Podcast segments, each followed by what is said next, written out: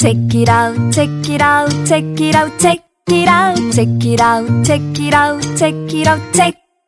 Check it out, check it out, check it out, check it out, check it out, check it out, check it out, check it out, check it out.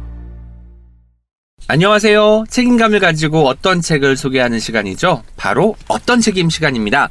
저는 브랜드시고요. 제 옆에 프랑스어 엄님과 켈리님 나와 계십니다.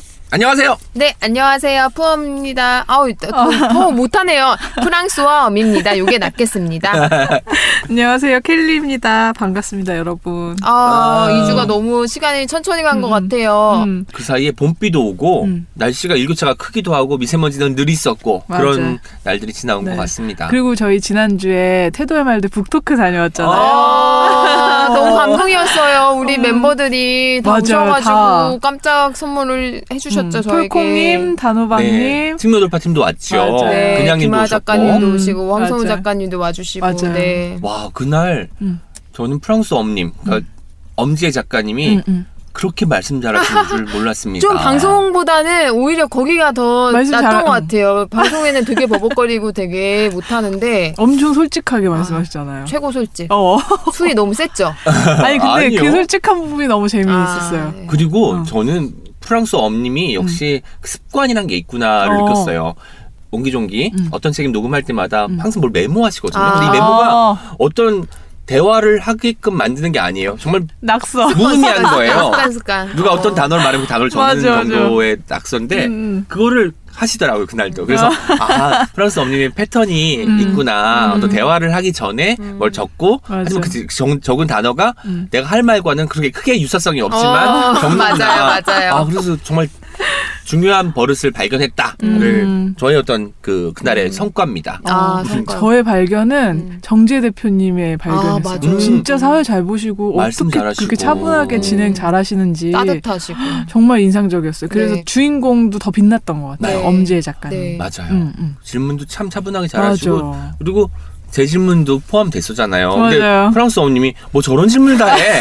그런 표정으로 답변하셔가지고. 초등학교가 초등학생인 저 완- 오는 줄 알고 되게 기대했는데 초등학생이 아니고 오은씨님이 딱 앉아 있더라고요. 야, 제가 질문 드린 게 지혜라는 이름을 가지고 사는데 이 음. 지혜라는 이름 때문에 여기까지 오는데 어떤 뭐 중요한 그 지점들이 있었느냐 음. 했더니 어, 너무 빤한 질문이네요. 라고 일갈하셔가지고 맨 앞자리에서 좀 부끄러웠던 경험입니다. 네. 제가 이 시간을 빌어서 제 작은 홍보를 하자면 제가 어. 유명한 사람이 아니고 상업적으로 활동하는 사람이 아니니까 이해해 주실 것 같아요. 안성에 사시는 어. 청취자분들이 혹시 있으시면 네. 제가 3월 31일 네, 오. 일요일 날 3시에 자그마한 서점에서 북토크를 음. 또 하거든요. 와. 네. 경기도 안성에 있는 안성? 예, 다즐링 북스라는 곳이에요. 다즐링. 네, 저도 처음 가는데 이곳에서 왜 북토크를 하게 됐냐면 음. 제 책에도 나오는 제가 20대가 바라는 세상이라는 그 예전에 참여연대에서 출발한 음. 청년 그 모임에서 국토대장정 간 음. 얘기가 아주 음. 짧게 어, 나오는데 네네네. 함께 갔던 그 친구가 그 다즐링 북스를 이번에 서점을 와. 하더라고요. 와. 저도 거의 한 5년 이상 연락을 안 했었는데 그 친구한테 갑자기 연락이 와서 북토크 할수 있냐고 그래서 어 근데 너 나랑 뭐 연락도 안 했었는데 음. 어떻게 내 책. 나온지 어. 알았냐 했더니 너 채널레스에서 일하는 거 알고 있었다. 채널레스 보면서 이렇게 입고할 책 같은 거 고르곤 하는데 와. 자기가 제책 을 했는데 자기 서점에서 두 권이 팔렸다는 거예요. 벌써? 네. 그래서 본인 서점에서 두 권 팔린 거 굉장한 일이라고 어. 그래가지고 초대를 해줘가지고 가거든요. 와, 멋지다. 기대됩니다. 네. 몇 명인가요, 그때는? 총 인원은 20명이고 20명. 만 원의 음료 포함인데 제 친구가 너무 손해 보면 안 되니까 10명 안 올까 봐 걱정이거든요. 아. 그래서 안성 청취자분들께 안성. 제가 오시면 음. 정말 솔직한 얘기 제가 일하면서 겪는 많은 이야기들 해드릴 테니까 네 혹시 와주시면 정말 어. 감사하겠습니다. 와. 저는 음. 오신다고 보는 게 서, 실제로 그 엄지 작가님 행사에 음. 제주도에서 오신 분이 계셨잖아요. 아, 네. 맞아, 맞아. 소피님 그런 거 보니까 꼭 오실 것 같습니다. 네. 아 그리고 저희 책이라웃에 부산 지부가 있잖아요. 윤소님을 비롯한 네, 부산과 김해. 음, 음, 네. 네. 거기서 저희 지난번에 지역 모임 하셨다고 맞아요. 들었는데 두 달 만에 두 번째 모임을 하셨대요. 아. 저희 진짜 인스타 보고 너무 감동받아가지고 그 후기 키키히비님의 후기를 가지고 왔는데요. 읽어드릴게요. 네네. 팟캐스트 책읽아웃 두 번째 책 모임. 두 달 지나 두 번째 만남인데 여러 해 본 사이처럼 익숙하고 정답고 대화도 좋았다. 태도의 말들 여자 둘이 살고 있습니다. 읽고 만나 대화를 나눴고 형선님께서 쿠키를 구워 오시고 라라님은 책갈피와 책을 선물해 주셨다. 나는 월간 채널 예스를 혹시 필요할까 싶어 네 권 가져갔다. 우와. 좋아해 주셔서 행복. 두 시간 동안 빈틈없이 북토크를 나누고 윤소님과 나는 돌아가기 아쉬워 식사를 하고 카페에 가서 윤소님의 글이 실린 독립 출판물을 읽었다. 좋아하는 것을 나누고 책에 대해 하는 대화는 그보다 더한 것을 선물해준다. 따뜻하고 행복했던 시간들. 얼른 또 만나고 싶어요. 이만큼 잘 읽고 행복해하고 있습니다. 책이라웃 화이팅 해주셨어요. 우와. 아이쿠. 어, 그리고 아이쿠. 쿠키가 너무나 저는 어, 저- 책과 잘 어울리는 것 같아요. 꽃게를 구워서 직접. 그러니까. 그러니까. 음, 채널 아 S도 그리고 어. 월간 채널스 챙기시고 책갈피랑 책 선물해주신 라- 라라님이랑 너무 멋지지 않아요, 진짜? 네. 저는 윤소님 독립출판물 네. 구입하고 궁금해. 싶습니다. 네, 맞아요. 네. 서울에 어디 파는지 저한테 쪽지 주시고요. 음. 그첫 회는 또 오은 시인님 시집 가지고 또 맞아, 하시기도 맞아. 하셨잖아요. 네네. 근데 예, 이 모임 끝나고 제가 너무 이제 기뻐가지고 대댓글을 막 달고 막 그랬었는데 음. 쪽지가 저한테 주셨어요. 한 오. 분께서 음. 그 네 분이서 만나서 태도의 말들에 대해서 음, 이야기한 거를 녹음을 하셨대요. 아. 예. 근데 그래서 어웬 녹음했더니 제 프랑스 엄님이 좀, 좀 마음이 많이 음. 힘들어 하시는 것 같아서 좀 뭐, 뭔 이유인지 모르겠지만 음, 힘이 음. 됐으면 좋겠어서 얘기를 그러니까 보, 보내주신다고 해- 하셔서 제가 주말 새벽에 그 메일을 받았어요. 어. 받고서 이제 한 40분 분량의 어. 예, 리뷰였는데 정말 네 분 모두 너무 음. 책을 진짜 꼼꼼하고 내, 제가 어떤 의미로 이 이야기를 썼는지 그 이야기들을 다 담아주시네 저희보다 말씀을 더 잘하시는 거예요. 음. 들으면서 와 이런 분이 내 어. 방송을 들어주셨다니 아 부끄러운데 근데 본인 그러니까 절대 저만 들으라고 음. 아, 부끄럽다고 막 궁금하다. 그렇게 그러니까. 하셨어요. 그래서 제, 제가 확실히 두 분께 안 들려 드렸다는 네. 거 네. 네. 어. 맞죠? 그러니까 거기서 어떤 책임을 하고 있었던 거네요. 그러니까요. 아 진짜요. 고맙습니다. 네. 근데 저희가 왜 그룹 그룹으로 책을 이렇게 같이 읽어주시면 좋겠다 이런 얘기를 하잖아요. 근데 네네. 진짜로 그게 실현되고 있다고 생각하니까 너무 놀랍고 충격적이고. 네. 네, 진짜. 고맙습니다. 정말로. 응, 응. 네. 약간 또 기운이 좋잖아요. 이렇게 지난번에는 오은신 시집 딱 출간돼서 하고 이번에는 또 엄지혜 작가님과 김하나 네, 작가님. 어 이게 약간 책이라고 네. 이렇게 요즘 기운이 다음에 좋아요. 이제 네. 켈리 작가님이 책 쓰셔서 네, 켈리 네. 작가님 책으로도 리뷰를 해야 될 것 같고 저희 S24에서 북클럽 음. 가입하셔가지고 북클럽 그 책 가지고 이제 독서 토론 오프라인 모임을 만들었어요 다른 음. 부서에서 근데 저희는 그랬구나. 말도 안 했는데 어, 그러니까 이게 자연 진짜, 발생적으로. 어, 저- 진짜 어, 대단한 것 같아요 책이라 아, 자발적인 이런 모임들이 네, 정말 귀합니다. 네. 저도 이 어떤 책임이 되게 조- 저한테 엄청 도움이 되는 독서 모임이라고 생각하고 있거든요, 요즘에. 네. 네, 근데 이런 독서 모임을 하는 게 그냥 혼자 읽는 거랑 완전히 달라서 되게 할수록 아, 이거 정- 정말 대단한 일이다 생각 하고 있거든요. 그래서 들으시는 분들도 약간 이렇게 모이시면 좋을 네, 것 같아요. 맞아요. 음. 그러니까 내가 이 책을 같은 책을 읽고서 맞아. 어떤 부분에서 뭐 감동하고 인상 깊었는지 음. 얘기하면 음. 그게 정말 더 쌓이고 더 음. 오래 기억에 남고 음. 그렇잖아요. 정말 좋은 게 사람마다 또 다 달라요. 어, 다 달라서. 그게 좋은 것 같아요. 맞아.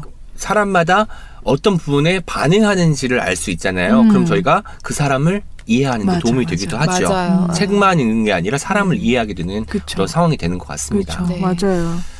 아, 너무 좋네요. 네, 그래서 저도 진짜 녹음을 듣고서 음, 정말 책 쓰기 잘했다는 음. 생각을 다시 한번 진짜 깊이 했던 것 같아요. 네. 네. 태도의 말들 또 제세 또 아, 네. 네. 중세에 들어간다면서요. 네, 3세를 어. 찍었습니다. 아, 네, 제가 너무 이책 음, 얘기를 방송에서 많이 해가지고 많이 민망한데 부- 어, 들어주시는 분들이 되게 저는 기억에 남는 게 아 책 별로면 어떡할까 걱정하는 마음으로 사서 읽었는데 다행히 어. 괜찮아서 그러니까 저를 잘 모르시고 그냥 음. 책이라고 방송하는 분이니까 음. 그 방송 듣고서 하도 이제 저희가 언급을 하니까 아마 사셨던 것 같은데 뭐 걱정했다는 그 마음도 어. 저는 되게 좋더라고요. 음. 기분이 뭐. 불쾌하거나 전혀 그렇지 않고 그래서 너무 감사했고 네 정말 책이라고 덕분에 제가 3세 찍었는데요. 정말 정말 감사드리고 제가 이 은혜를 언젠가 여러분들께 어떠한 방식으로든 그쵸. 네 전해 드릴 수 있을 것 같고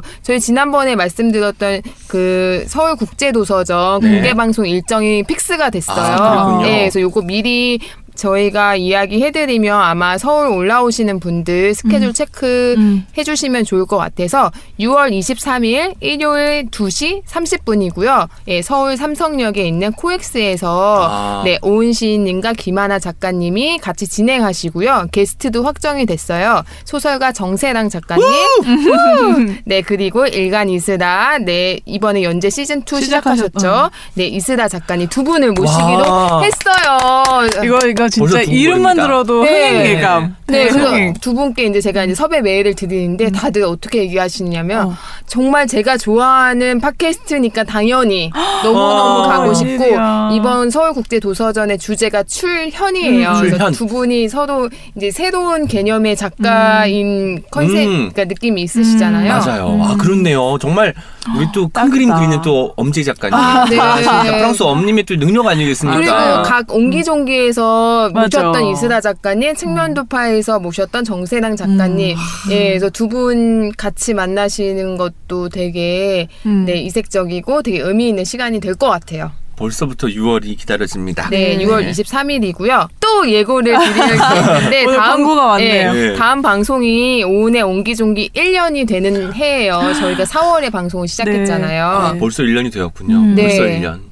네, 특- 특집 기념 방송을 준비하고 있죠, 저희가. 네, 저희 어 고민했어요. 어떤 분들을 모셔서 축하 파티를 할지 아니면은 뭐 저희끼리 좀 이렇게 1년을 돌아보는 시간을 가져야 될지 고민을 하다가 좀 좋은 분들을 모셨잖아요. 지금 네. 섭외가 됐죠. 네, 네. 알려 주세요. 아. 켈리 님. 네, 박준신과 김민정 시인을 아, 모시고 역시, 네. 이야기를 나눠 볼까 합니다. 또 이렇게 오은 정준. 오은 정준. 뭐, 네. 워낙 또 이렇게 세 분이 편안하게 말씀하실 수 있을 것 같고 저희 또 특별한 시기에 출연을 해주셨잖아요. 김민정 네. 시인님은 첫 회 출연을 해주셨고 책의 해를 맞이해서 저희가 김해까지 가서 이제 녹음을 했는데 그때 와준 친구가 박준희 시인이죠. 네, 정말 멀고 그때 비 오는 날이었는데. 네. 정말 에어컨 설치도 직접 해주시면서 제가 김민정 씨님은 또 그때 아프신 와중에서 맞아요. 또 와주시고 아. 저희 방송 꾸준히 들어주시면서 항상 응원 되게 해주시고 아 우리 오은이 잘 하고 있냐 저한테 되게. 걱정스러운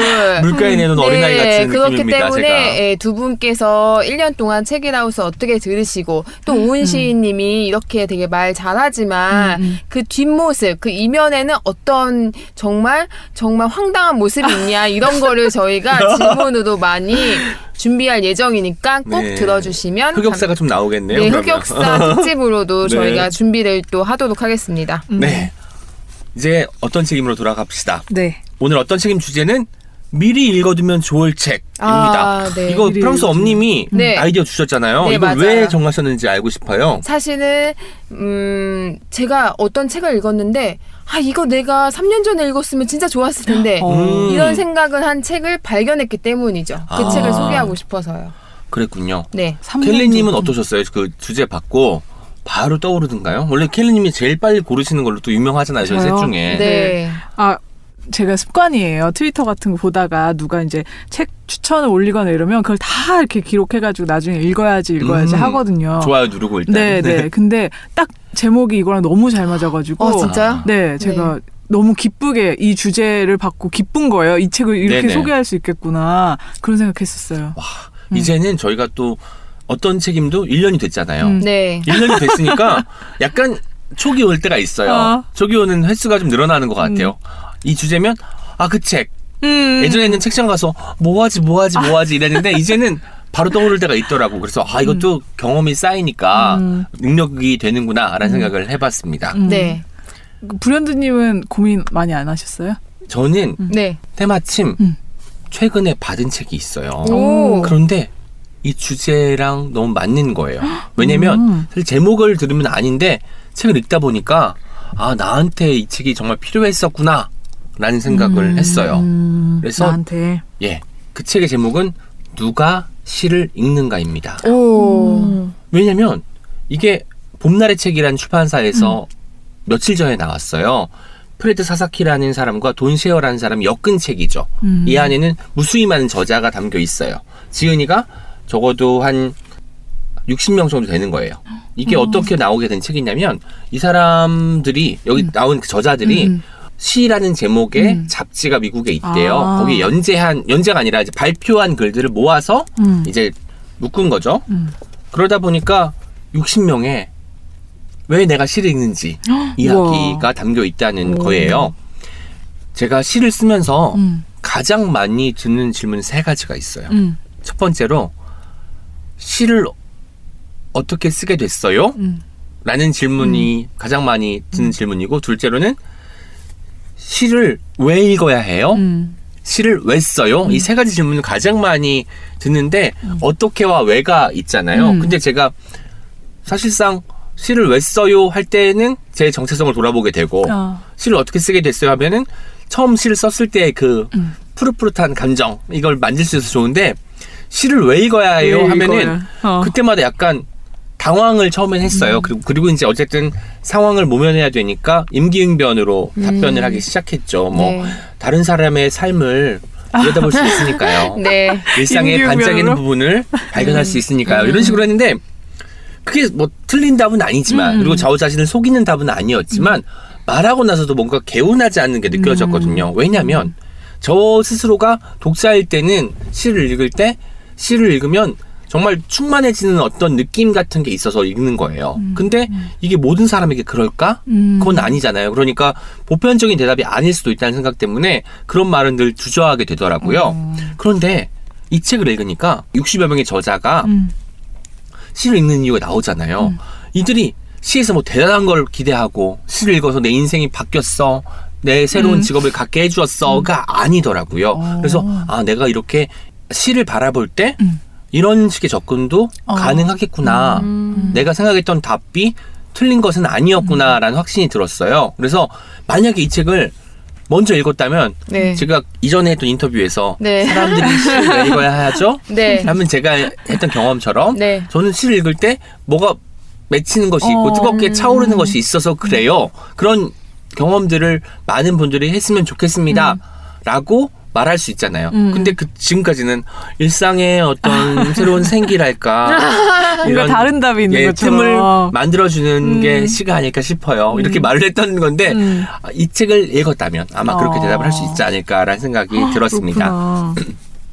마지막에 뒷표지에는 추천사가 있는데 추천사가 누가 썼는지 아세요? 누구 누구? 시집서점을 운영하는 시인인 유희경 시인이 어. 써주었어요. 어, 유경 시님 네. 위트앤 시니커드. 네. 네. 그래서 조금만 읽어드릴게요. 네. 펼쳐 읽자마자 웃음을 터뜨렸다. 서문의 한 부분 때문이다. 이렇게 적혀 있다. 다른 이들과 시 얘기를 하다 보면 곧잘 이런 이야기를 듣는다. 아, 학교 다닐 때는 좀 읽었지요. 끄적거리기도 하고요. 하지만 요즘에는 그럴 시간이 없네요.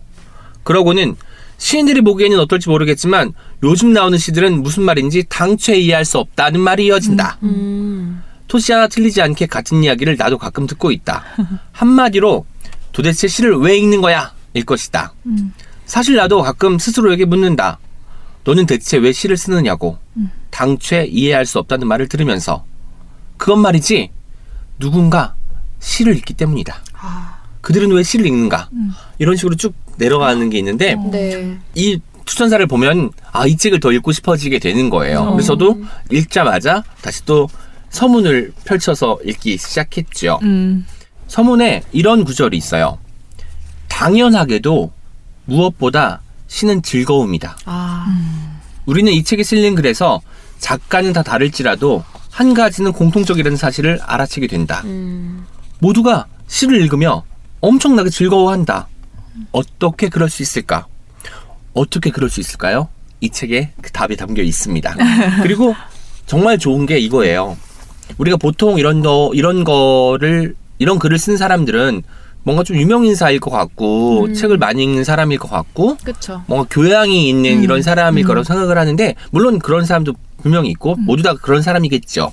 근데 다 산파도 있고 변호사도 있고 오. 국회의원도 있고 음. 뭐 실제로 다른 장르의 글을 쓰는 작가도 있고 와. 이래요. 이런 많은 사람들이 다른 대답을 내놓는데 이거를 한데 모아놓으면 좋다. 시를 왜 읽는지에 대한 감이 찾아올 거거든요. 네. 음. 저는 좋았던 작가들이 여러 명이 있었어요. 일단은 음. 대표적으로 아마 삼초보 책방에서 헝거 아. 소개했잖아요. 음. 록산게이의 꼭지 제목은 시의 자리입니다.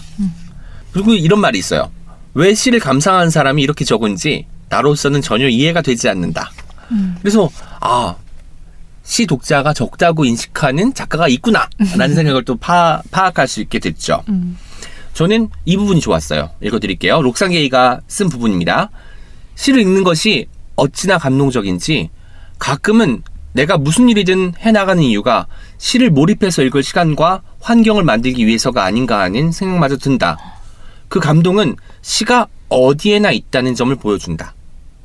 저는 이 부분 좋았던 게 시가 어디에나 있다. 사실상 우리가 시를 쓰는 이유와 연결되는 것 같아요. 음. 있으니까 음. 어디에나 있으니까 사실 저는 예전에는 시 소재가 어디서 발견되어요? 시를 어떻게 구상하는 편이에요? 라는 질문을 받을 때도 그때는 상상력이요 라고 한 적도 있었는데 생각해 보니까 다 일상에서 반짝이는 어. 것들을 놓치지 않으려고 애쓴 덕분에 가능했더라고요. 음. 그러니까 시가 어디나 있는 거죠. 음. 반짝이는 순간이 언제나 있듯이. 음. 그래서 그런 것들을 보니까 이 록상 게이의 말도 충분히 이해가 되고 음. 많은 사람들의 이야기가 아 시를 왜 읽어야 하는지 음. 시를 읽는 게 대체 어떤 도움이 되는지에 대한 어떤 답을 주는 것 같아서 좋았습니다.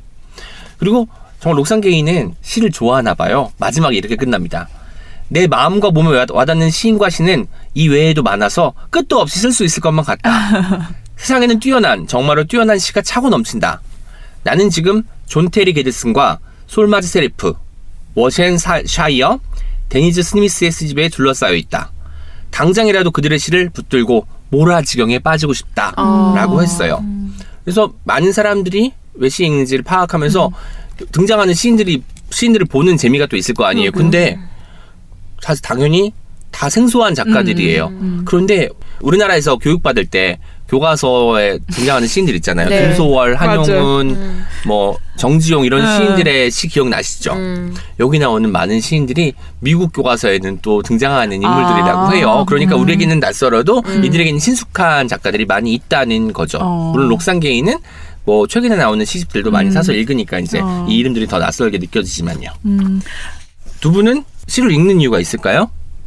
어, 갑자기 가뿐싸. 질문, 되게 갑자기 아, 저 질문. 어려운 저도 이런 어. 생각 가끔 음. 하거든요. 근데 저는 시를 음 시를 읽는 사람들을 좋아하는 이유는 어 그냥 뭐랄까요? 그냥 저는 시를 많이 읽는 분들이 글을 잘 쓰세요. 어. 그러니까 표현력이 음. 확실히 좋고 시를 자주 읽고 시를 쓰는 사람 아니고요. 시를 읽는 사람들이 음, 음. 쓴 글을 볼때 음. 되게 아 내가 이래서 시를 읽어야 되는데 음, 음. 많이 못 읽어서 내가 이렇게 좀 안타깝구나 이런 생각들을 하거든요. 근데 저는 뭐 시를 어떻게 뭐 꼭 당연히 꼭 읽어야 된다는 생각은 당연히 안, 음. 아닌데 음.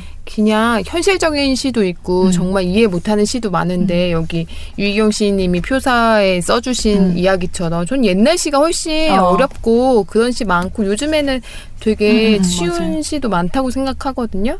근데 이렇게 보면 그냥 내 일상에서 정말 힘들고 뭐 하고 뭐 이러다가 그냥 나를 어느 순간 맞아요. 어떤 특별한 시공간에 그냥 어. 툭 던지고 싶을 때 음. 저는 시를 음. 읽거든요. 맞아요. 그런 게 시의 정말 장점 그런 음. 생각인 것 같아요. 그리고 소설은 나 이런 내용 쓰고 싶어, 음. 이렇게 쓰고 싶어, 이렇게 해서 쓰는 음. 글들인데 음. 시는 정말로 내가 너무 쓰고 싶지 음. 않으면 못 쓰는 장르라는 생각을 하거든요. 음. 그렇기 때문에 저는 아 시는 거짓말할 수 없는 존재라는 생각도 사실 음. 하거든요. 그러니까 음. 소설가들은 거짓말, 음. 그러니까 물론 당연히 이제 소설가 어떤 의미이신지는 아, 아시겠죠 맥락상. 음. 그래서 저는 약간 그런 음. 나를 툭 던지고 싶을 때 어떤 시인의 속마음, 시인의 어. 시선을 확 던지고 싶을 때 시 보게 되는 것 같아요. 어.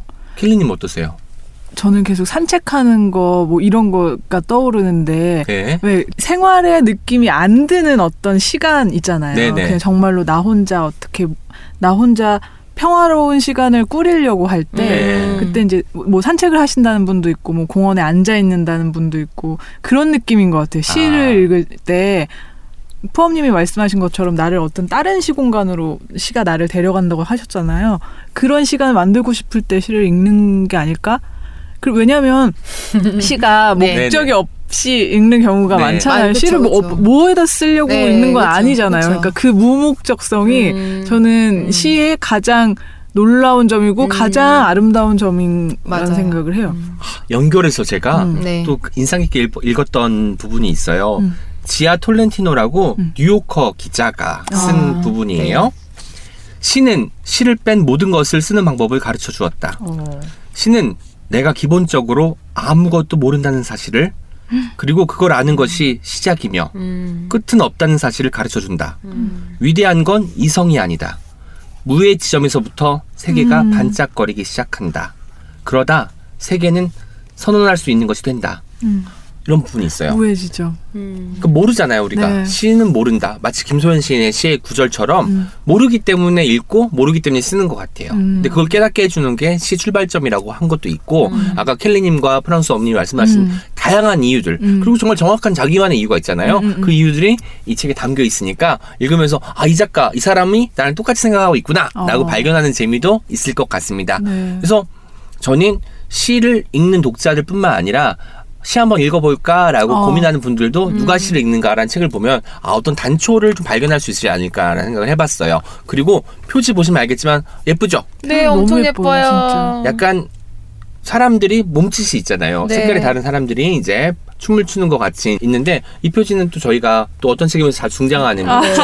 김효은 작가님께서 아, 그려졌다고 그림 합니다. 그리셨구나. 너무 예뻐서 예뻐. 봄나라 책에서 나오니 누가 시를 읽는가 많은 분들이 읽어보셨으면 좋겠다는 생각을 해봤습니다. 아 그리고요 이 책 에 약간 한국 버전도 있었으면 좋겠어요. 어, 그러니까 음. 국내에서 맞아요. 활동하는 뭐 국내 글 쓰시는 분들 많으니까 네. 왜 시를 읽는지 다양한 분야에서 음. 활동하시는 분들의 음. 글을 이렇게 모아놓으면 음. 또그 재미가 음. 있을 것 같아요. 아마 봄날 책에서 대표님이 이 기획도 생각하시지 않았. 안, 어, 네. 아닐까? 예, 음. 아닐까 있었으면 생- 좋겠어요. 예, 맞아요. 진짜. 좋네요. 그러면 저희 또 어떤 책임 청취자분들이 필자가 될 수도 있겠네요. 그렇죠. 어, 너무 좋다. 네. 너무 좋네요. 맞아요. 다음은 네 제가 소개할게요. 제가 얼마나 이 책을 소개하고 싶었으면 이런 주제를 좀 제안을 했겠습니까? 네, 제가 오늘 가져온 책은 나를 지키는 노동법. 음. 어, 예, 이 제가 책을 5년 전에 읽었으면 좋았겠다. 좋았을까? 예, 3년, 5년 아, 전까지는 3년? 아니고 3년 전이고 뭐 취업 준비생 제가 음. 입사 처음 입사 처음 했을 때 이런 정보를 알고서 음. 회사 생활을 했으면 얼마나 좋았을까 이런 생각을 했는데 제가 그 12월 이후부터 노동 이슈가 있잖아요. 음. 그래서 노동법을 열심히 공부하고 있는데 그 노동법을 공부하다 보니까 아 진짜 이거는 알아 꼭 알아야 될 건데 너무 내, 나도 무지했구나 이런 생각을 많이 했는데요. 음. 책 카- 카피를 한번 보세요. 취준부터 퇴사까지 직장인을 위한 노동법 119. 119. 네. 네. 119가 무엇인가요? 정말 위급할 때 그쵸, 그쵸. 맞아요. 네, 찾는 거죠. 음. 근데 미리 알고 있으면 위급할 때 응급 센터에 전화를 안 걸어도 되는 거죠. 자기가 대처할 그쵸. 수 있으니까. 맞아. 네. 어. 네, 먼저 저자 소개를 할게요. 네. 청년 유니온이라는 단체에서 이 책을 썼는데요. 이 청년 유니온은 일하고 꿈꾸고 저항한다. 어. 네, 라는 슬로건을 내걸고 2010년 3월에 창립한 한국 최초의 세대별 노동조합이에요. 음. 세대별 노동조합이라면 여러 세대가 같이 있다는 거겠네요. 음. 네. 여기 단체가 가입 요건이 있는데 까다롭지가 않아요. 제가 설명해 드릴게요. 구직자, 아르바이트, 노동자, 처음 일을 시작하는 청소년, 직장인과 프리랜서 등 만 15세부터 39세, 음. 고용 형태에 관계없이 누구나 가입할 수 있는 단체예요. 음, 네. 되게 활동 많이 하시는 걸로 알고 있어요. 뭐 이렇게 아르바이트 노조 맞아요. 네네. 네, 결성해서 뭐 이렇게 같이 캠페인도 하시고 네, 그리고 음. 이 단체에서 이제 최저 임금을 지키지 않았던 그 편의점 아르바이트, 아, 맞아요, 예, 맞아요. 지적해 주신 것처럼 편의점 아르바이트 문제를 바로잡고 배달원들이 이제 과속 운전으로 내모는 어, 맞아, 30분 맞아. 배달제, 아우. 이 음, 배달제를 폐지시킨, 그 맞아요. 예, 아이고. 정말 훌륭한 음. 이 책을 함께 쓴 사람들 이름이 이제 책에 이름이 써 있는데 음. 정말 귀하신 분들이니까 이름을 한번 씩 불러드리고 싶은 와우. 음. 마음이 있는데 네. 네, 한번 불현듯님께서 네 불러주세요. 김강호, 나현우, 송효원, 이기원, 김병철, 김영민, 한지혜, 전진희, 이수호, 김민수. 아, 네. 와, 너무 네, 음. 네, 좋은 책을 잘 써주셔서 정말 제가 책이라우 청취자를 대표해서 감사의 마음을 전하고 싶고 이 책이 굉장히 얇고 가볍습니다. 음. 또 제가 얇고 가벼운 책 전문이니까 네. 언젠가는 무거운 책을 음. 갖고 오는 날도 있긴 있겠죠. 네, 이 책은 11,500원이에요. 가격까지. 네, 음. S24에서 사면 10% 할인, 네, 5% 적립 당연히 아실 거예요. 그러니까 만 원 이상 사면 무료 배송 이 되니까 한 권을 네, 충분히 편안하게 구입할 수 있는 가격이고 음. 그 신지의 녹색당 공동 운영 위원장님이 추천사를 써주신 부분이 있어요. 이 부분은 켈리님께서 한번 읽어주시면 좋을 것 같습니다. 아, 네네. 우리 모두는 노동자입니다. 노동시장의 유연성이 넘쳐 흐르는 대한민국 노동시장의 노동자입니다. 그런 이유로 우리는 인간의 존엄을 지키며 살기 위해 노동법을 알아야 합니다. 이제 막 노동을 시작하는 사람은 물론이고 자신에게 주어진 권리를 알지 못해 주장하지 못했던 사람들에게 이 책을 추천합니다. 네. 와. 권리죠. 맞아요. 네. 노동법을 알아야 돼요. 네, 노동법이라는 게 사실 이제 책 제목에 썼는데 음. 사실 실제로 존재하는 법의 그 정확한 명칭은 아니고요. 아. 노동법의 정확한 명칭은 노동- 노동관계 법률. 법률이고 음. 이 노동 관계 법률은 어느 특정한 하나의 법을 이야기하지 않는데요. 그러니까 음. 노동 조건과 관련된 모든 법을 통칭해서 아. 노동법이라고 부른다고 음. 합니다. 음. 네, 차례를 한번 보면 근로 계약서부터 뭐 포괄 임금제, 음. 연장 근로 때 어떻게 임금을 음. 받아야 하나, 음. 그뭐 직장 내 성희롱, 음. 뭐 그리고 이제 직장 내 괴롭힘 그런 거에 대한 이야기도 있고 음. 그 해고와 권고사직의 그 미묘한 차이 어, 어. 이런 것들이 있어요. 근데 제가 최근에 그 양지훈 변호사님이 네. 쓴 음. 그 회사 그만두는 법이 음. 책이 정말 여러분들 꼭, 꼭. 이거는 제가 독자로서 그러니까 직장 다니시는 분들 한 번씩 정말 추천드리고 싶은 음. 책이고 제가 양지훈 변호사님 최근에 인터뷰를 하고 기사를 쓴 게 채널레스에 있거든요. 아. 그 기사는 정말 유용하게 정보로서 좀 읽어두시면 좋을 기사니까 꼭 읽어봐 주시면 좋을 것 같고 음. 그 변호사님도 그러셨고 이 노동법 그 나를 지키는 노동법에서도 우선 이제 근로 계약서를 정확하게 읽고 쓰는 게 중요하다 음. 이런 이야기를 처음부터 이제 거의 끝까지 하, 하는데 어. 그 독소 조항 같은 게 네네. 숨어져 있는 그런 네 근로 계약서가 있는데 보통 우리가 근로 계약할 때 그냥 막 맞아요. 입자- 네, 그냥 사인하고. 서명하잖아요, 대충. 네 그런데 어. 독소 조항이 있는지를 확인해야 되는데 어. 제가 몇 가지 어. 교묘하게 숨겨진 독소 조항을 한번 찾아볼게요. 어, 물론 진짜 예. 귀 기울여 들어야 되겠어요. 네. 물론 이런 내용이 없는 근로 계약서도 음. 있겠지만 이제 뭐 아르바이트나 뭐 기간제 뭐 음. 이렇게 일하시는 분들은 음. 살펴보셔야 될 부분이에요. 그 독소 조항을 찾아보면 다음 근무자를 구할 때까지 그만둘 수 없다. 오. 1년 내에 그만둘 경우 한 달 급여를 사업주에게 돌려줘야 한다. 어. 1일 무단 결근 시 해고할 수 있다. 인수인계 기간 동안 급여를 지급하지 않는다. 어? 사업주가 임금을 강제 저축한다. 저축금을 사업주가 관리한다. 아이고. 응? 네, 이상하다. 사업주가 돈을 빌려주고 이를 근로자가 근로를 제공하는 조건으로 갚는다. 에? 예, 이- 실제로 이런 조항들이 있어서 분쟁이 일어나고 소송이 네. 있고 이런 부분들이 있대요. 어. 그래서 이런 조항이 포함되어 있다면 부당한 조건이니까 반드시 사인하기 음. 전에 이 일을 예, 제기해야 되는군요. 제기해야죠. 저는 음. 마지막이 너무 이상했어요. 돈을 빌려주고 노동으로 하면서 갚는다고 하니까 사실 내가 노동의 대가로 돈을 받는 게 당연한 건데 이렇게 표현을 하니까 정말 기분이 싸해지면서 안 좋네요. 네. 그리고 근로계약서는 처음 일할 때만 쓰면 되는 거 아닌가 사람들이 바- 많이 생각하는데 그 근로계약서는 근로 조건을 명시하고 협의해서 작성하기 때문에 근로 조건이 변경될 때마다 작성을 어. 해야 한다고 합니다. 음. 네, 그래서 이런 부분은 알고 있으면 좋을 것 같고, 진짜. 네, 그럼 이제 그리고 이제 청년 유니온에서 이런 회사를 유의하, 그러니까 주의하라고 어. 그 블랙 기업 지표를 만들었어요. 아. 그 한국형 블랙 기업 지표인데, 그러니까 뭐 분류를 살펴보면 뭐 고용 불안정, 장기간 노동, 직장 내 괴롭힘, 폐쇄적 소통 구조 이런 부분이 있는데.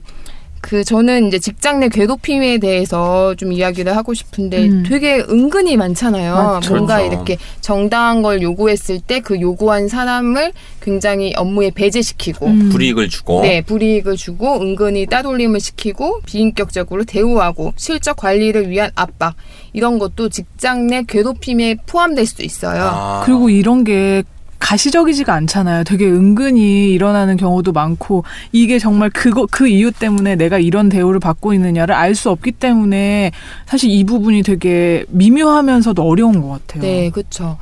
아, 그래서 저는 이거 책 보면서 음. 아, 제가 지금 정규직으로 일하고 있긴 있지만 뭐 그냥 여러 가지 제가 회사에 다녔을 때 아, 내가 이걸 몰라서 진짜 얘기를 못 했었네. 이런 부분들이 너무 많았고 음. 제가 두 분한테 한번 지금 제가 이야기하는 게 근로 시간일까 아닐까를 한번 어, 어, 맞춰보세요. 네네네. 네. 어, 네. 1번 사장님 지시로 출근 시간 30분 전 혹은 업무 준비를 위해 일찍 나왔다. 2번 회사에서 신입사원 필수 교육을 들으라는 공문이 내려와서 교육을 받았다. 3번 오전 9시에 대전에서 열리는 미팅에 가기 위해 서울에서 7시에 출발했다. 4번 일요일에 회사에서 진행하는 체육대회에 참가했다. 이 네 가지는 근로 시간일까요? 아닐까요? 혹시 근로 시간이 아니라고 생각하는 항목이 있을까요?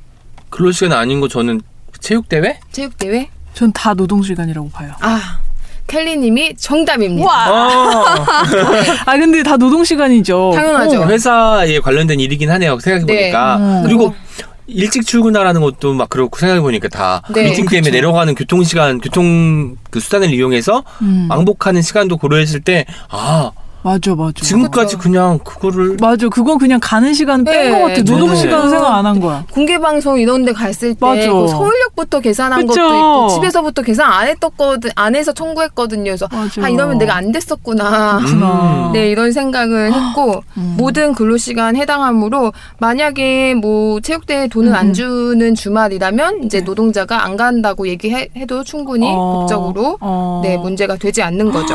그렇구나. 오, 네. 법적으로는. 문제가 안 되는데 사실 실제로 음. 많은 노동자들이 못하죠. 못할 것 같아요. 그렇게 그냥 회사에서 이렇게 요구하니까 음. 운동을 좋아하자도 체육대회에 가서 공차는 신용이라도 해야 될 것 같고 음. 이런 게 있는 것 같아요. 네. 아 근데 진짜 그 아까 제가 읽었던 신지혜 위원장의 추천사처럼 그러니까 노동은 걸리고 우리 모두가 노동자잖아요. 맞아요. 근데 이런 거를 우리가 이렇게 찾아서 알아야 된다는 게 조금 열받네요. 왜냐면 않고. 네, 이게 기본적으로 알아야 되는 거면은 네. 진짜 학교에서부터 가르쳐야 네. 되는 거. 아닌가? 외국에서는 노동 맞아. 시간 따로 있고 이런 음. 거 시민 뭐 이런 것도 따로 공부하는데 우리나라는 진짜 그런 수업 하나도 안 그러니까요. 하잖아요. 그러니까 고등학교 때 이런 걸 가르쳐서 그러니까. 애들이 정말 아르바이트 하면서 그쵸. 피해 안 보게 해야 되거든요. 그렇죠. 요즘에는 좀 노동 시장으로 진입하는 시간이 점점 짧, 그러니까 빨라지니까 그쵸. 고등학생 때부터도 진짜 노동자가 되잖아요. 아까 그 유니온도 15살부터 가입이 가능할 것 어. 같으니까 확실히 음. 이제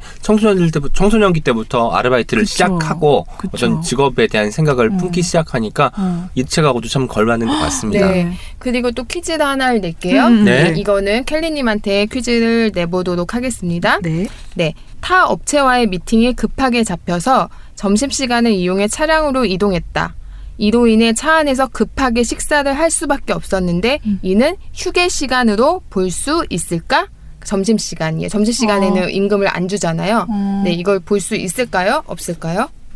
아, 그러게요. 인정을 안 해준다고 해도 항의 못 할 것 같아요. 네, 휴게 시간으로 볼 수 없습니다. 아, 그래요? 정답은. 네. 아 미팅에 가는 길이기 때문에 밥을 네. 이게 더 먹었다 하더라도 그쵸. 우선하는구나. 아, 그러니까 휴게 시간은 음. 사용자의 지식 감독으로부터 벗어나서 자유롭게 사용할 수 있는 시간을 말하므로 아. 업무를 위해 이동하는 시간 역시 근로 시간의 연장으로 봐야 한다는 거죠. 어. 아 그러면 이분은 한 시간 일찍 퇴근해야 되는 거네요. 그렇죠. 어, 음. 미치겠다. 너무.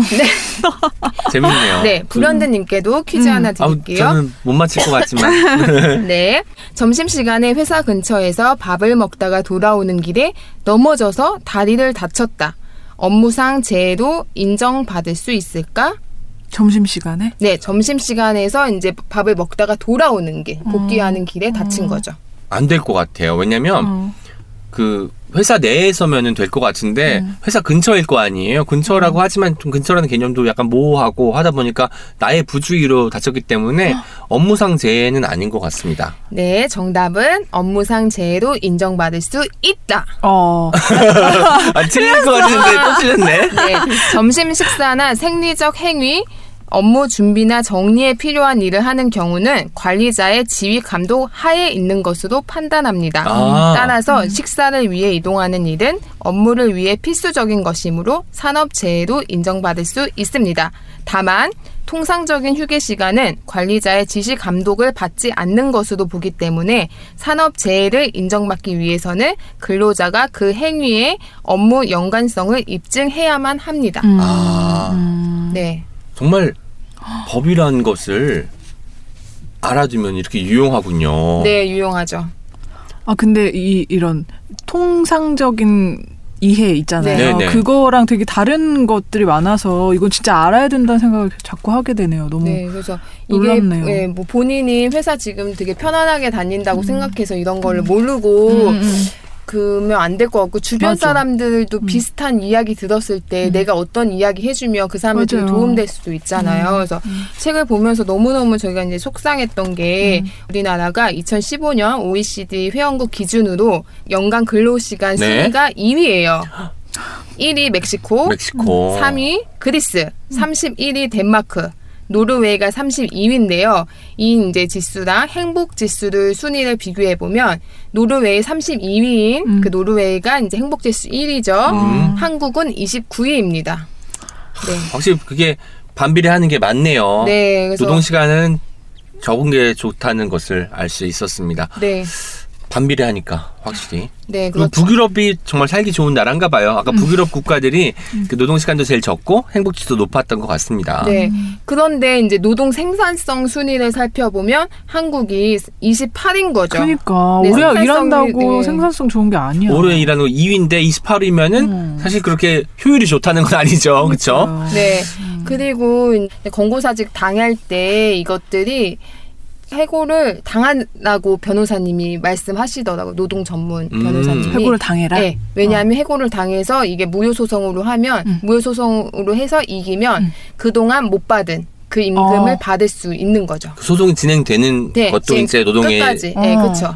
그리고 저희가 뭐 이렇게 불합리한 것들에 대해서 뭐 항의하거나 면담하고 이럴 때 녹음을 하는 게 어. 불법일까 아닐까 걱정을 하시는데 네. 내 목소리가 들어가는 거고 제3자가 비밀 녹음하는 게 아닌 경우에는 음. 그게 통신 비밀법 그 네 통신보호법인가 비밀법인가 음, 네 거기서 불법이 아니라고 합니다. 아, 네. 그러면 정말- 내가 면담할 때 음. 녹음을 네. 해도 그게 법적 효력이 있는 네, 거네요. 그렇죠. 기억해서 메모하는 거는 이제 법적으로 음. 증거로 인정이 책되게 안 될 수도 있으니까 아. 그런 부분도 있고 요즘에 음. 이제 SNS에서 막 회사 힘든 거 얘기하는데 음. 어나 이거 괜히 뭐 소송 당하지 않을까 명예훼손 음. 막 걱정하잖아요. 근데 특정한 뭐 인물이나 뭐 상황을 얘기하지 않는 한 명예훼손 될 수 없고 음. 회사가 그걸로 직원들이 명예훼손 뭐 소송을 했을 때 그게 더 소문나면 더 음. 그렇기 때문에 음. 거의 그런 경우 는 희박하다. 노동자는 그렇구나. 좀 불, 불합리한 음. 것들에 대해서 이야기할 수 있고 음. 용기를 가져라. 음. 이런 이야기를 제가 들었죠. 최근에. 아, 어, 진짜 정말- 중요한 얘기네요. 정말 알아두면 좋을 네, 얘기죠. 네. 정말 알아둬야 돼. 옛날에는 이런 말도 있었잖아요. 얘는 법 없이도 살 사람이야. 근데 법을 알아야 되네요. 알아야 법을. 알아, 아는 사람이 돼야겠습니다. 어, 그러니까 지금 우리가 이런 노동법 알아야 되는 게 이 내용 자체도 그렇지만 내가 지금 이런 상황에 있을 때 음. 이런 좀 부당한 대우를 회사로부터 받고 있다라고 했을 때 어디를 찾아가야 되는지도 음. 좀 알아둬야 될 것 같아요. 네, 이 책을 보면 음. 딱 정확한 네, 질문을 해주셨는데 부록을 보면 도움 받을 수 있는 어. 곳 리스트가 나와 있어요. 와, 예. 그렇군요. 먼저 청년 유니온 홈페이지나 노동상담 음. 전화번호가 나와 있고요. 그 고용노동부의 전국에서 음. 전화를 1350번이에요. 1350. 네, 임금 체불을 당하거나 근로계약 위반 사례를 발견했을 경우 상 담받거나 진정을 넣을 수 있고요. 어. 노동위원회에 음. 네, 전화를 걸 수도 있고 음. 근로복지공단 1588-0075 음. 네, 고용센터 고용센터에서는 뭐 실업급여 신청이나 실업급여에 관련된 것을 확인할 수 음. 있죠. 네, 그래서 꼭그 구제를 받을 수 있고 상담을 할 수 있는 이 센터들한테 꼭 전화를 하시던지 아니면 뭐 약간 음, 뭐 메일을 쓸 수도 있고 꼭 네. 상담을 받았으면 좋겠다는 말씀을 드리고 이 책의 마지막 장이 그 퇴사할 땐 더 꼼꼼이에요. 음. 그러니까 어. 퇴사를 준비 중인데 음. 뭔가 회사가 말도 안 되는 걸로 이야기를 한다던가 음. 이럴 때 책을 꼭 봐주시면 좋을 것 같고 책을 못 읽더라도 뭐 네이버나 이런 데 검색하면 이 음. 노동법에 대해서 자세히 나와 있고 이럴 때 음. 이렇게 뭐 음. 아마 지식인 이런 데다가 음. 뭐 상담해도 네, 그러니까 답변 많이 달리는 걸로 그쵸, 알고 변호사- 있거든요. 노무사분들이나 변호사분들이 많이, 많이 달아주는 하시죠. 걸로 알고 있어요. 저도. 네. 그리고 저도 최근에 이제 많은 분들이 얘기하시길 나만 혼자 내가 잘못한 거 아닌데 음. 혼자서만 알고 끙끙 앓지 말고 주변 사람들한테 이야기를 정확히 해서 음. 감정적 지지를 받는 것도 음. 굉장히 아. 중요하다고 이렇게 조언을 듣고서 아 저도 주변에 이런 비슷하게 힘든 분들이 있으면 그런 것들 이야기를 많이 해줘야겠다 이런 생각을 그러게요. 했습니다. 그래서 저는 이 나를 지키는 노동법 제목도 너무 그러니까 지키는 거 되게 네. 중요하잖아요. 맞아요. 그래서 주변에 후배가 정말 회사에 들어갔을 때 음. 이런 책 선물해주면 너무 너무 좋을 것 같아요. 그냥 예. 그러게 처, 처음에 입사했을 때 사회생활 딱 시작하는 네. 분들에게 선물하기 네. 너무 좋겠네요. 진짜. 그리고 자녀가 이제 대학교 뭐 음. 졸업해서 뭐 음. 새로운 직장 생활, 사회생활 할때 음. 너 노동법 정확히 알고 음. 너가 일 잘하고 음. 너가 뭐 잘못하지 않았는데 그런 거 음. 얘기하지 아- 않고 그냥 참지 말고 음. 솔직히 요즘 저는 사회가 그래도 조금씩 나아진다고 저는 생각을 하거든요. 음. 그런데 이제 뭐 내가 아 내가 못해서 내가 일 못하는 내가 이렇게 얘기해도 될까 이렇게 생각하지 음. 마시고 권리를 네 찾았으면 좋겠고 그러면 출퇴근 관리만 정확히 해도 그러게요. 걸리는 거 없거든요. 음. 그래서 저는 2분 정도 한 달에 한 번 지각할 때 있어요. 경전철 늦거나 이럴 음. 때 근데 제가 업무에 있어서 정말 똑바로 하고 그것들이 정말 뭐 잘못하지 않을 때는 네 분명히 요구할 건 요구하시고 이런 노동법을 잘 아시면서 직장 생활을 저희 책이나우 청취자분들이 꼭 하시고 불리한 것들 네 얘기 많이 하시고 음. 네 SNS에서 얘기하는 것도 저 어느 정도 풀린다고 생각을 하거든요. 그래서 네네. 너무 그런 거에 대해서 위축하고 음. 힘들어하지 않으셨으면 하는 음. 네, 바람으로 제가 나를 지키는 노동법을 소개했습니다. 네. 진짜 꼭 미리 알아야 될 책이에요. 미리 읽어두어야 할 책. 그리고 아까 이제 그 대학생들 취업을 앞둔 대학생들을 읽었으면 좋겠다고 이제 말씀을 하셨는데 저는 사실 청소년들을 읽었으면 좋겠어요. 왜냐면 그때부터 우리가 아르바이트라는 것을 시작하면서 그렇죠. 그 급여 나의 노동에 대한 맞아요. 보상을 받는 시기가 바로 음. 그 시기잖아요. 그러니까 아르바이트를 생각하고 있는 청소년들이 먼저 이 책부터 읽기 시작하면 점주나 점장이나 이런 사람들이 어, 부당한 대우를 하거나 자기한테 이제 어떤 폭언을 퍼부었을 때 어떻게 대처할 수 있는지가 가능할 것 같아서 청소년들부터 네. 책을 읽었으면 좋겠습니다. 폭언을 들은 순간 핸드폰을 꺼내서 음. 녹음을 하셔야 맞아. 돼요. 녹음. 그거를 쓰던 안 쓰던 녹음을 해두는 건 맞아. 나중에 어떤 일이 펼쳐질지 또 모르는 거거든요. 녹음하시는 센스 네 꼭 갖고 계시면 좋을 것 같아요. 갑자기 생각난 사례인데 친구가 그 팀장이 회의 시간에 핸드폰 못 가지고 들어오게 한 아. 녹음할까봐. 어, 자기가 폭언하고 이러는 거를 인식하고 있고 그거를 진짜 못 녹음할 수 있으면 안 네, 되니까 응. 그거 얘기했다는 거여서 더더 너무 끔찍했거든요. 네. 아, 정말 싫다. 예, 예. 그러니까 알면서. 어, 예. 자기가 알면서 그러는 거예요. 음, 그러니까 녹음하는 게 요즘에 녹음 기기가 휴대전화에 다 기능이 있으니까 네네. 좋은 것 같아요. 네, 맞아요. 딱 이렇게 노동자 그리고. 전원 꺼져 있어도 녹음 되잖아요. 음. 그러니까 너무 이렇게 하지 마시고 조금 이 사람 위험한 이야기 한다 그러니까. 그러면 바로 맞아. 핸드폰 키시고 음. 감추시고 있으면 되고 음. 만약에 들켰을 때도 뭐 이거는 음. 뭐 법적으로 그, 음. 그럴 게 아니기 때문에 그 녹음했다 이런 얘기를 일부러 하고선 녹음하시는 분들도 있다고 음. 하시더라고요. 음. 네. 적어도 좀 긴장감을 느낀다는 그쵸. 점에서도 그거, 중요한 네, 것 같아요. 중요한 것 그렇죠. 음. 아다르고 어다른데 아마 아 이야기를 해도 어 이야기는 안할수 있잖아요. 음, 그럼 네. 이제 우리가 어떤 걸 잘못했다고 말은 할 수 있지만 그때 같이 따라 나오는 뭐 욕이랄지 맞아요. 욕설 같은 것들을 안 할 수 있으니까 참 음. 좋은 것 같습니다. 음. 네, 그래서 저희 그 친구도 어떤 분이 이간질 하려고 그러는 거예요. 음. 어떤 사이 그래서 전화하다가 녹음을 딱 하, 했더라고요. 어. 그래가지고 나중에 뭐 들려주진 않았지만 나중에 음. 이제 완전 오리발하고 나를 오해할 상황이 있을 때 음. 쓰려고 녹음하시는 분들이 요즘 많다고 음. 하십니다. 네. 음. 슬- 슬픕니다. 막 좋은 게 좋은 건 아닌 것 같아요. 네, 그러니까 전혀, 나쁜 절대. 거는 분명히 나쁘다고 얘기를 하는 게 결론적으로는 좋은 거야. 네. 와 멋집니다, 클레님. 클레님은 어떤 책까지 오셨는지 궁금합니다. 네, 제가 소개할 책은 실력과 노력으로 성공했다는 당신에게입니다. 음. 네.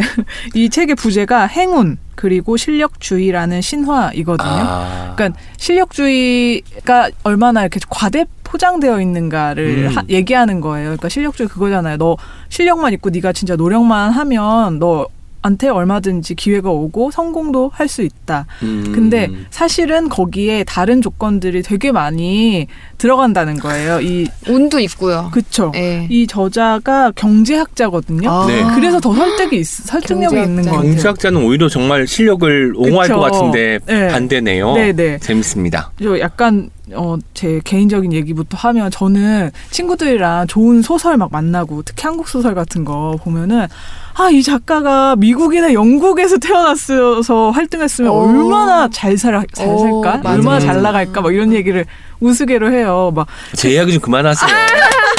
친구들하고. 제 이야기는 아니 많이 아니죠. 하죠 블리블리 음블 블리블리. 네. 아, 그리고 막 그런 거 있잖아요. 보헤미안 랩소디 영화. 네네. 막 그거 보다 너무 감동받고 진짜 재밌게 보고 나서 그 보고 영화 보고도 친구랑 그 얘기한 거예요. 퀸이 만약에 한국에서 시작된 그룹이면 저만큼은 안 됐겠다. 어, 어, 그- 그쵸. 그러니까 맞아요. 이게 태어난 것도 그러니까 미국이나 영국에서 태어난 것도 내가 서, 결, 결정한 건 아니지만 내 성공의 어떤 되게 중요한 조건이 되는 아, 거잖아요. 국적이 그렇습니다. 그쵸. 네. 그리고 딱 그 팝이 한참 이렇게 확산되던 그쵸. 그 세- 시대에 태어난 것도 운이네요, 정말 그쵸. 그거는 또. 네네. 그러니까 실력이나 노력 뿐은 아니다 이런 아. 생각을 이 책에서는 굉장히 여러 데이터를 가지고 얘기를 하고 있는데요. 재미있는 사례들이 많아요. 네네. 우선 세계 최고의 아이스하키 선수 가운데 40%가 1월에서 3월에 태어났다고 하고요. 오. 네. 10월에서 12월에 태어난 사람들은 10%밖에 안 된대요. 오. 아. 이게 왜 그러냐면 그 유소년 하키 리그에 참가하는 자격이 생일 커트라인이 있어서 아. 1월 1일부터로 잡기 때문에 네. 그러니까 앞에 태어난 사람들은 아무래도 동년배에서는 같은 더- 나이일 때는 네 일찍 태어날수록 학년마다 두각을 나타내기도 오. 좋고 발육이 좋을 테니까 더. 네, 그러면은 다행, 당연히 올스타 팀에 뽑힐 가능성도 높고 아. 막 이렇게 되는 거잖아요. 그러니까 정말 실력만으로 그런 게 음, 아닌 음, 거예요. 이 음. 통계로 보면. 네. 또 재밌는 게 육상에서 우리가 육상? 예, 남녀 100m, 100m 허들, 멀리 뛰기, 3단 뛰기 같은 그런 육상의 8종목을 세계 신기록을 한번 음. 살펴봤어요. 네. 그랬더니 세계 신기록이 나온 그날 그날에 바람 방향이 음. 순풍으로 불 때가 전부였다는 거예요. 아. 역풍으로 불 때는 한 번도 없었어요. 그렇겠죠. 네, 네. 바람이 살짝 밀어주는. 아. 그러니까 바람이 순풍으로 불거나 아니면 아예 어- 바람이 안 불었거나. 음. 자연 현상의 도움이 또 이렇게 음. 있네요. 재밌습니다. 이렇다는 정말. 거예요. 사실 스포츠야말로 개인의 실력이나 노력이 되게 중요하고 엄청나게 결정적인 네. 역할을 한다라고 흔히 말을 하지만 사실 아닌 요소들이 되게 많다는 거죠. 그리고 또 이 사람은 이제 경제학 교수잖아요. 경제학자니까 상위 10위 안에 드는 각 대학의 네. 경제학부 조교수 오. 들을 이제 조사를 해- 아. 한 거예요. 그랬더니 그 자기 그 사람의 성의 첫 알파벳이 빠를수록 종신 재직권을 많이 획득했다는 음. 거예요. 그거는 건강제 조교수에서 음. 이제 정교수, 종신 교수로 많이 선택이 됐는데 왜냐면 여기는 그 그러니까 미국인데요. 공동으로 쓴 논문일 경우에 알파벳 순서로 저자 이름을 기록하는 거예요. 네. 그러니까 아무래도 앞에 음. 알파벳이 A부터 그러니까 빨리 네네. 될수록 더 종신 재주권이 많이 갔다는 거죠. 이거는 만약에 알파벳으로 안 했던 경제학계가 아니라 심리학계인가 음. 어디는 이제 그런 식으로 안 하는데 거기는 이런 결과가 없어요. 어. 희한하죠. 어. 어, 그 우리나라 같으면 김 씨가 유리하다는 그죠? 강씨나 김 씨가 네네, 맞아요. 유리할 수밖에 없다고 왜냐면 말씀을 하는 강시부터 거죠. 논문에다 이름을 기지 않아요. 네네. 아. 그 앞에 있는 사람이 맞아요. 종신 교수가 되는 거예요. 어. 점점 더. 근데 이게 여기 이제 미국에서 부모 소득이나 자녀 소득 사이에 그 상관관계가 0.5 그러니까 지수가 0.5라는데 이 0.5가 어떤 지수냐면 부모와 자식 사이에 키에서 나타나는 상관관계랑 똑같은 수치래요. 그러면 음. 꽤 높다는 거 아니에요? 되게 아주 너무- 높다는 거죠. 그쵸, 우리가 유전이니까. 통상적으로 키가 부모님이 클수록 이제 되게 자식들도 클 그죠. 거라고 기대를 네. 하잖아요. 네네. 그 정도 기대가 소득에도 가능하다는 거예요. 아. 사실은 우리가 뭐 금수저, 흑수저 뭐 요즘은 이런 얘기 많이 하지만 예전에는 그러니 그냥 정말 상관없이 음. 너만 노력하면 할수 음. 있어라고 음. 많이 얘기했잖아요. 근데 그게 아닌 거죠. 특히 이제 이게 신자유주의가 네. 계속 되고 이제 자본주의가 개- 이제 진행이 되면서 지금 이제 보통 지금이 될수록 더 그런 일이 많아지는 거예요. 왜 최근에 뉴스 보셨죠? 그 서울대 연세대 고려대 이 표본을 한 뭐 200명을 조사했더니 부모가 고졸 이하인 경우가 한 명도 없었다는 거예요. 아. 네. 게다가 그것도 있을 것 같아요. 잘 사는 집이 더잘살 수밖에 없는 게 음. 일단은 여러 가지를 해볼 수 있는 가능성 기회가, 있잖아. 음, 기회 같은 거. 내가 이거 배워보고 싶어 하면 음. 지원을 해줄 수 있고. 그렇죠. 음. 그렇기 때문에 그런 점에서 불평등이 계속 대물림 되는 거죠. 음. 그쵸, 그런 그쵸. 느낌이 듭니다. 네. 만약에 어떤 이제 여기에서는 이 책에서는 이제 그 얘기 하는 거예요. 그러니까 자기가 정말로 자기 실력만으로 성공했다고 생각하면 안 된다는 아, 거예요. 음. 그러니까 행운이 행운이 더 중요하다는 건 아니고요. 음. 그러니까 행운이라는 부분이 되게 영향을 많이 끼쳤고 행운이 따랐다는 네. 것을 부정하지 말라. 그렇죠. 예, 음. 실력주의가 신화일 수 있다라는 것을 지적하는 건데 가령 이제 어떤 사람이 이제 그렇게 자기가 실력만으로 성공했다라고 얘기를 하면 거기에 어떻게 반박할 수 있냐면 네가 무엇을 해도 좋다고 지지해주는 부모가 있는 것, 어. 어, 그것을 생각해야 되고 그 부모가 가령 어렸을 때 밤마다 그림책을 읽어줬다면 그것도 음. 변수가 될 수 있는 음. 거고 음. 그렇잖아요. 반대로 되게 폭력적인 가정이라든지 음. 이 자녀에게 한계를 두는 음, 부모님의 음. 그 훈육 방식이라든지 이랬으면은 또 달랐을지 음, 모른다. 음. 근데 저는 이런 이야기를 읽으니까 어떤 생각이 드냐면 되게 겸손해지는 음, 거예요. 그쵸. 근데 저 사실 저도 그런 생각 많이 하거든요. 이게 책이라웃을 한게 네. 제가 정말로 누구보다 실력이 뛰어나고 음. 누구보다 잘하는 사람이라서 이 자리에 앉아서 이런 책을 소개하고 아니면은 대본을 쓰고 이런 게 아니라고 항상 생각하거든요. 근데 그 생각을 하면 더 잘하고 음, 싶어지고 그쵸, 그쵸. 음. 왜냐면 이게 소중한- 내가 잘나서 한게 음. 아니라 다행히 좋은 팀을 만났고 아니면 어떤 순간에 이 팀과 이걸 해, 해보자고 할수 했을 때 그, 타이밍도. 네, 네, 그 옆에 있었고. 음. 뭔가 그런 생각을 하면 이제 음. 더, 더 열심히 음, 하게 되는 음, 거예요. 그렇죠. 그 정말 운 같은 요소가 외부 요소가 있는 것이 음. 가령 제가 책이라고 처음에 저한테 제안이 왔을 음, 때 네. 그때 음. 그냥 직장에 다니고 있는 사람이었으면 거절했겠죠. 그렇죠, 그렇죠. 힘든. 그렇잖아요. 네. 제가 휴가를 낼 수 없으니까 자꾸 음. 그렇게. 그래서 아마 안 되실 텐데 뭐 운 좋게 그 당시에 이제 일을 안 하고 있었고 맞아. 하다 보니까 하게 된 거잖아요. 음. 그리고 저는 이런 느낌도 들어요. 저한테 이제 뭐 댓글 같은 응원 댓글이든 뭐 그 비판 댓글이든 이런 걸 달아주는 분들도 어쨌든 관심이 있기 때문에 그렇게 이야기를 하시는 거잖아요. 그런 것들이 더 잘하고 싶게 만드는 요, 요인 같아요. 음, 잘한다고 말하면 더 잘하고 싶고 그쵸. 못하다고 맞아, 말하면. 더 잘해야겠다고 다짐하게 되고 네. 이런 말들 음. 이런 게 생각이 납니다. 음. 맞아요. 네. 여기 아까 잠깐 말씀드렸지만 이 책에서는 그 개인이 얻은 성취를 자랑스럽게 생각하지 말라는 건 절대 아니에요. 음. 오히려 이제 그런 성취를 음. 본인이 자랑스럽게 생각할수록 또 다음 도전을 더 할수 있다. 예, 음. 할수 있으니까 그 자체는 굉장히 그. 성, 어, 노력하게 하는 좋은 동기다 이렇게 얘기를 하는데 다만 노력하지 않는 사람은 없잖아요. 네, 그러니까 그렇죠. 어떤 일을 하고 싶을 음. 때그 노력하지 않는 경쟁자는 없고 그렇다면 거기에 행운이 작동했다는 걸 인식하는 게 음. 되게 자기한테 도움이 된다는 그쵸. 거예요. 여기에 어떤 심리 심리 실험이 있는데 네. 두 케이스를 두고 한 네. 명은 자기 실력만으로 성공했다고 말하는 사람, 어. 음. 한 명은 그래도 자기 어, 행운이 되게 어, 따랐다라고 음. 말하는 사람. 음. 그 사람을 두고 어떤 사람이랑 같이 팀을 하고 싶냐. 당연히 후, 후자인. 거예요. 네네. 그러니까 행운을 인식하는 건 성공에도 음. 도움이 된다고 아. 여기서 이제 얘기를 하는 음. 거예요. 내가 일하고 싶어지는 사람이니까 음. 같이 일하고 싶은. 사람이니까. 네, 네. 그리고 이 사람은 경제학자이기 때문에 네. 또 이제 그게 그걸 이해해서 더 더 큰 범위로 나가요. 우리 경제에서 되게 상위 1%들 있잖아요. 이제 실명을 거론할 수 없지만 네. 어떤 재벌들은 네. 자기가 네, 잘나서 그렇죠. 네, 이렇게 네. 그냥 여기 이렇게 있다고 생각하지만 네. 사실 그거 아니잖아요. 네. 이 경제학자는 음. 다음 세대를 위해서 그 사람들한테 더 세금을 음. 걷어서 음. 그러니까 세금을 더 걷는 게 음. 다음 세대들을 위한 것이기도 하고 당신들을 위한 것이기도 하고 음. 지금처럼 이렇게 승자만 독식하고 음. 무한적 경쟁으로 가서 음. 경제 양극화가 이렇게 점점 심해지고 음. 그래서 결국에는 이제 사람들이 음. 내가 이제 승자가 되고. 싶어서 네, 막 맞아요. 그렇게 되는 것보다는 음. 우리가 행운을 인식하고 음. 자기가 행운을 얻었기 때문에 다른 사람들한테 또 감사를 표현할 음. 수도 있는 네네. 거잖아요. 음. 그 감사가 이제 이 경제학적으로는 이제 세금이나 뭐 음. 이런 사회 기부일 수 있는데 그런 것들을 좀 넓혔으면 하는 제안을 하고 있어요. 음. 네. 책에 이런 사례가 있거든요. 베스트셀러. 네. 우와. 베스트셀러 하면 또 쓰기 아, 아유, 태도의 네. 말들 있죠. 아유, 베스트셀러 아니고요. 네. 아닙니다. 우리가 네. 베스트셀러라고 했을 때 첫 번째로 떠올리는 게 책이 좋다인데 네.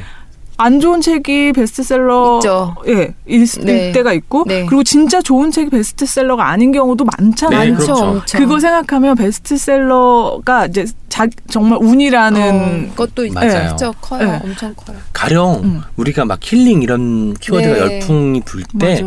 그런 것을 건드려주는 제목을 달가 나, 달고 나온 맞아요. 책들이 많이 팔렸거든요. 음. 근데 실제로 어떤 제목은 만들어진 제목일 수 있어요. 음. 이거가 열풍이니까 그쵸, 내볼까. 맞아요. 근데 하지만 전혀 상관없이 그렇게 제목을 지었는데 잘 된 경우도 있을 거 아니에요. 음. 그건 분명히 운이 따랐다고 볼 수밖에 없는 거죠. 네. 그래서 저도 음. 출판도 운이 맞아요. 굉장히 많이 따르는 네. 맞아요. 그런 영역이 아닐까 싶어요. 네. 저도 이제 첫 책 그 계약했던 출판사는 다른 곳이었고 2년 반 전에 맞아요. 다른 맞다. 곳이었거든요. 맞아, 맞아. 그러니까 그 당시에는 책이라웃을 제가 만들어지지도 않고 옛날 상황인데 그쵸. 저도 이 책이 지금 책이라웃이 괜찮은 상황에서 음. 좀 인기가 있는 상황에서 썼기 때문에 저도 이렇게 보너스로 얻는 음. 그 독자들이 있고 음. 청취자들이 있고 어 책이라웃을 진행하는 사람이 쓴 책이네 이러면서 얻는 게 많다는 걸 저는 정말 처음부터 느끼고 지금도 음. 정말 많이 느끼고 있기 때문에 음. 저는 이제 그 아까 얘기한 것은 음. 후자가 정말 어 나도 음. 물론 책을 내가 진심 음. 어리게 썼지만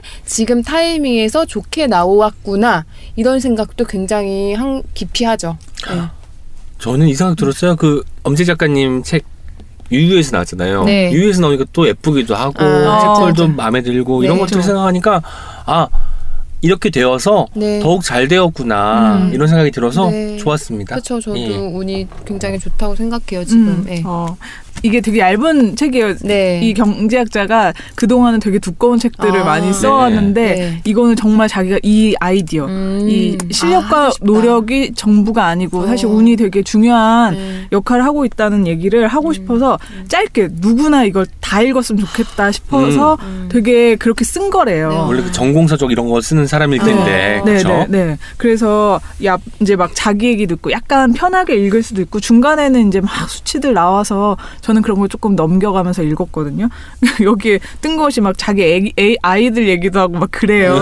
그리고 본인 사례도 되게 많거든요. 음. 자기가 되게 운 좋게 음. 사실 언젠가는 심장마비 걸려서 죽을 수도 있었는데 음. 마침 근처에 소, 119 소방대가 음. 있었고 음. 그래서 자기가 빨리 응급 조치를 받아서 음. 이렇게 뭐 기억 상실도 극복하고 그 회복될 수 있었다 뭐 이런 얘기도 하고요. 되게 흥미롭게 읽히는 책이고 이게 완벽 그러니까 시- 심리 실험 사례도 되게 많은데 막 다 100% 완벽하게 동의할 수는 없는 그런 실험도 있어요. 음. 예, 그렇지만 저 이 메인 아이디어 그러니까 완벽한 실력주의는 없다라는 측면을 제가 이제 진짜 깊이 생각하게 됐고요. 그 점에서 되게 흥미롭고 추천해주고 싶은 네. 책이에요. 저는 이 책 설명을 들으니까 정말 저에게 있었던 무수한 행운들에게 정말 더. 고마워해야겠다는 음, 생각이 저도 들었습니다. 음. 네. 그리고 그 자기 인생의 철학자들이라는 책이 있는데 아. 그게 이제 김지수 아, 조선비즈 기자님께서 어떤 책에서 나온 건데 여기서 제가 가장 인상적으로 읽었던 인터뷰가 있는데 그게 이제 운을 읽는 변호사 그 일본 변호사님인데 그분 인터뷰가 굉장히 화제도 됐고 이분이 그 하시는 말씀이 그 나의 운은 타인의 운과 연결되어 있다. 그러니까 아. 다른 사람한테 나쁘게 대하고 이런 거는 나중에 결국에는 그 자기한테 화살로 들어오는 경우도 있고 진짜 이 말씀을 하세요. 실력과 어. 네 음. 노력으로 성공했던 당신에게 그 운이 음. 변호사인데 이분도 정말 많은 사람들 소송하고 이런 분쟁을 보면서 얻은 거거든요. 어. 근데 이분 인터뷰가 이제 기사에도 나올 거예요. 그래서 음. 기사를 찾아봐도 좋고 이 인터뷰집도 굉장히 좋거든요. 자기 네. 인생의 철학자들. 음. 요 책도 한번 같이 읽으시면 굉장히 좋을 것 같아요. 와, 네. 오늘 미리 읽어두면 좋은 책이라는 주제로 누가 시를 읽는가? 음. 실력과 노력으로 성공했다는 당신에게 나를 지키는 노동법 이 세 권의 책을 소개했습니다. 네. 저는 오늘 그 방송을 하면서 어떤 느낌이 들었냐면 다른 사람의 삶을 바라 들- 들여다보면서 나를 응시한 느낌이 들었어요. 음. 그리고 마지막 그 책까지 소개를 들으니까 타인을 위하는 것이 결과적으로 나를 위하는 맞아요. 일일 수도 있겠다라는 맞아요. 생각을 해봤습니다. 음. 오늘도 역시나 뜻깊은 이야기 나눠주신 두 분께 감사 말씀드립니다. 네, 고맙습니다. 다음 1주년 특별 기념 네. 방송으로 아이고 돌아오겠습니다. 네. 준비 잘할게요. 네, 준비 잘하겠습니다. 다음 시간에 또 만나요. 안녕. Check it out, check it out, check it out, check it out, check it out, check it out, check it out, check. Check it out, check it out, check it out, check it out, check it out, check it out, check it out, check it out, check it out.